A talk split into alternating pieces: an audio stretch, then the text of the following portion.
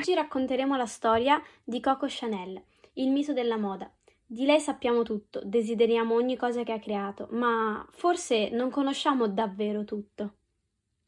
Gabrielle Benoit Chanel, in arte Coco, una donna, un mito, dalle umili origini a quel che tutti noi conosciamo oggi.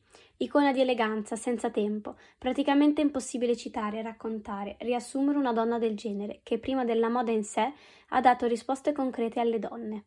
Le ha rese più belle, più fiere, più autentiche, anche nella ricerca di un lusso molto personale. Perché ogni anno esce un film su Coco Chanel? Perché le donne che vestono Chanel sono muse? Perché le citazioni di Coco Chanel sono impresse nella nostra mente anche a un secolo di distanza da quando le ha rese celebri? Beh, questo è proprio quello che andremo a scoprire oggi.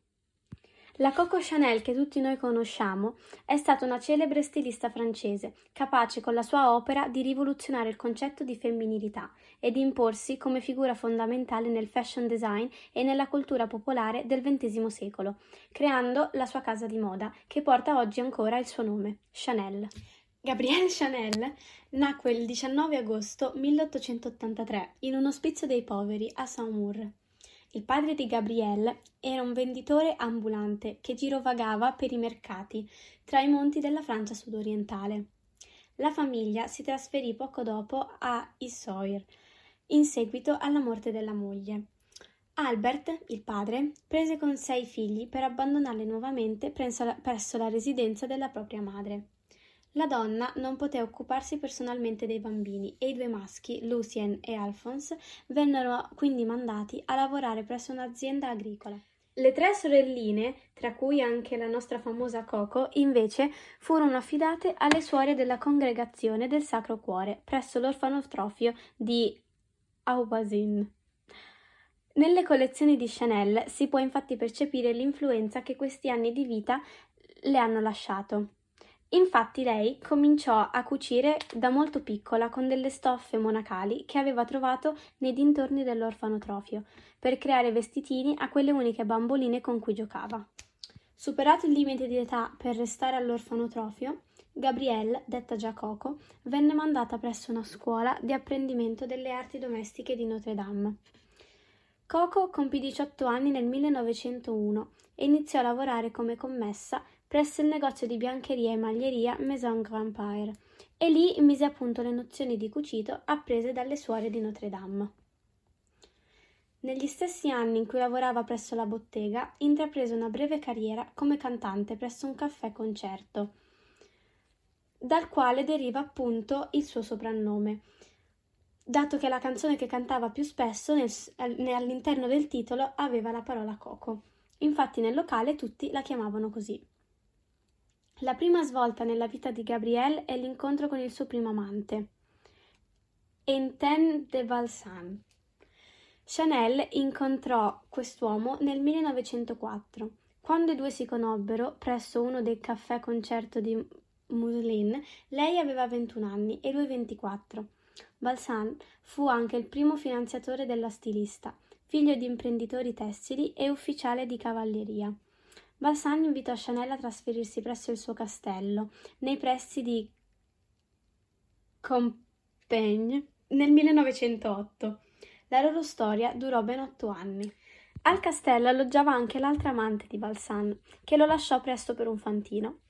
Balsan era un appassionato di cavalli e di corse, perciò Chanel si ritrovò a passare le sue giornate nelle stalle dei cavalli del suo amante. Imparò a cavalcarli e destò l'ammirazione non solo del suo amante, ma anche dei suoi amici. Probabilmente fu proprio la vita equestre che le ispirò successivamente i pantaloni da cavallerizza e le cravettine lavorate a maglia. Nonostante Balsan non comprese il suo desiderio creativo e la sua voglia di lavorare, la assecondò, permettendole di creare cappelli presso il suo appartamento parigino. Intorno al 1909 Coco Chanel iniziò la sua carriera realizzando cappellini, in un'epoca in cui vigevano cappellini sontuosi, ricoperti di piume e impossibili da indossare senza l'elaborata struttura di sostegno. I cappellini di paglia di Chanel erano, sem- erano semplici fiori in raso o singole piume. Presso la residenza del suo primo amante, Chanel incontrò quello che viene considerato l'amore della sua vita, Boy Capel. Boy era un industriale di Newcastle che si occupava dell'esportazione del carbone. A differenza del primo, Capel incoraggiò e finanziò il lavoro di Chanel. I due andarono a vivere insieme a Parigi, dove lui le anticipò i soldi per permettere di aprire la sua boutique. Coco e Boy non si sposarono mai a causa del divario sociale che li separava, essendo appunto Chanel un'orfana di incerte origini e Campbell un rappresentante di alta borghesia. Nel 1912, quando il negozio era già ormai avviato da due anni, Chanel iniziò a vendere, oltre ai suoi cappellini, anche capi di vestiario, come maglioni, gonne e qualche vestito. La prima ad avere il privilegio di vestire Chanel fu Susanna Orlandi, che indossò un abito in velluto nero ornato da un semplice colletto bianco, proprio perché, come Coco sosteneva, il nero conteneva tutto, anche il bianco.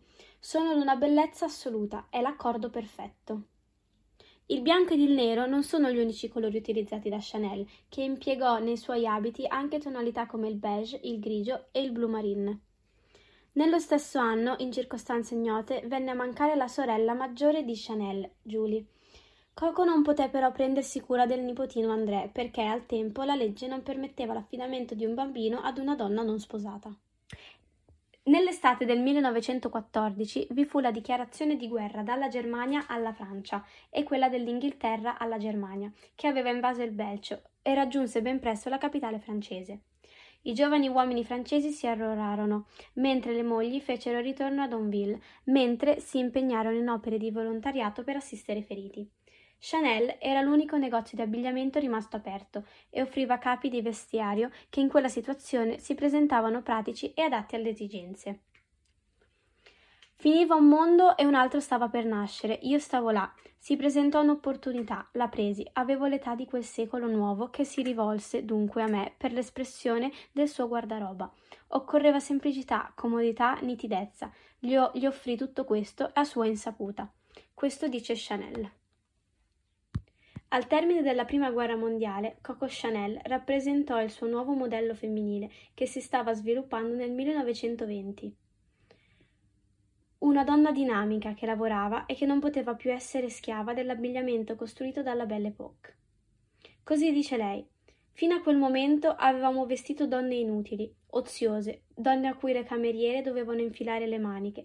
Invece avevo ormai una clientela di donne attive, una donna attiva ha bisogno di sentirsi a suo agio nel proprio vestito, bisogna potersi rimboccare le maniche. Una delle frasi a cui si è ispirata di più è la vera eleganza non può prescindere dalla piena possibilità del libero movimento. Il 29 ottobre del 1929 l'America assistette al crollo di Wall Street e le ripercussioni europee si iniziarono a percepire solo all'alba degli anni 30. Chanel risentì della depressione e partì alla volta di Hollywood per un ingaggio come costumista.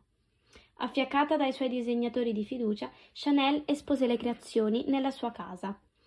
Le Maison alla metà del decennio contava 20.000 dipendenti, 34 profumerie e realizzava 28.000 modelli l'anno. Circa nel 1933 la stilista inizia una relazione con Paul Ireb, che però nel 1935 morì mentre giocava a tennis sotto gli occhi di Chanel, che, dopo la perdita del suo amante, per combattere le sue insogne, si mette ad abusare di Sedol, un ipnotico a base di morfina, dal quale presto non si potrà più liberare. Con l'avvento della Seconda Guerra Mondiale, Chanel chiuse il suo atelier per riaprirlo solo alla fine del conflitto. Affermava che non era tempo per la moda.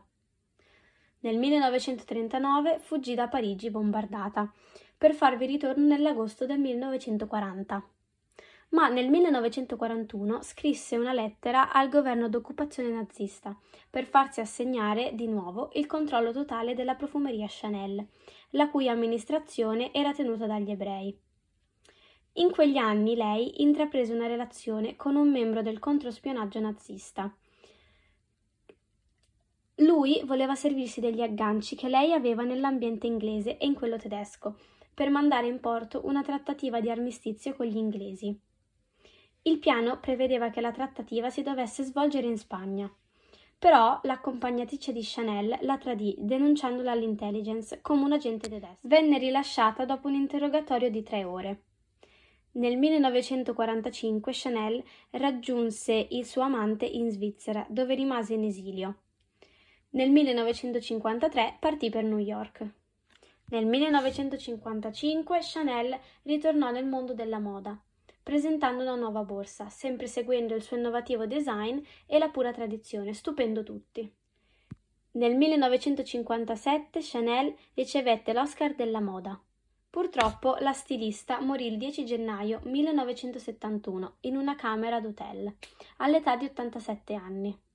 Grazie al coraggio e alla perseveranza di questa donna, noi tutti possiamo prendere esempio e basarci sul grande mito che lei è diventata. Grazie per l'ascolto.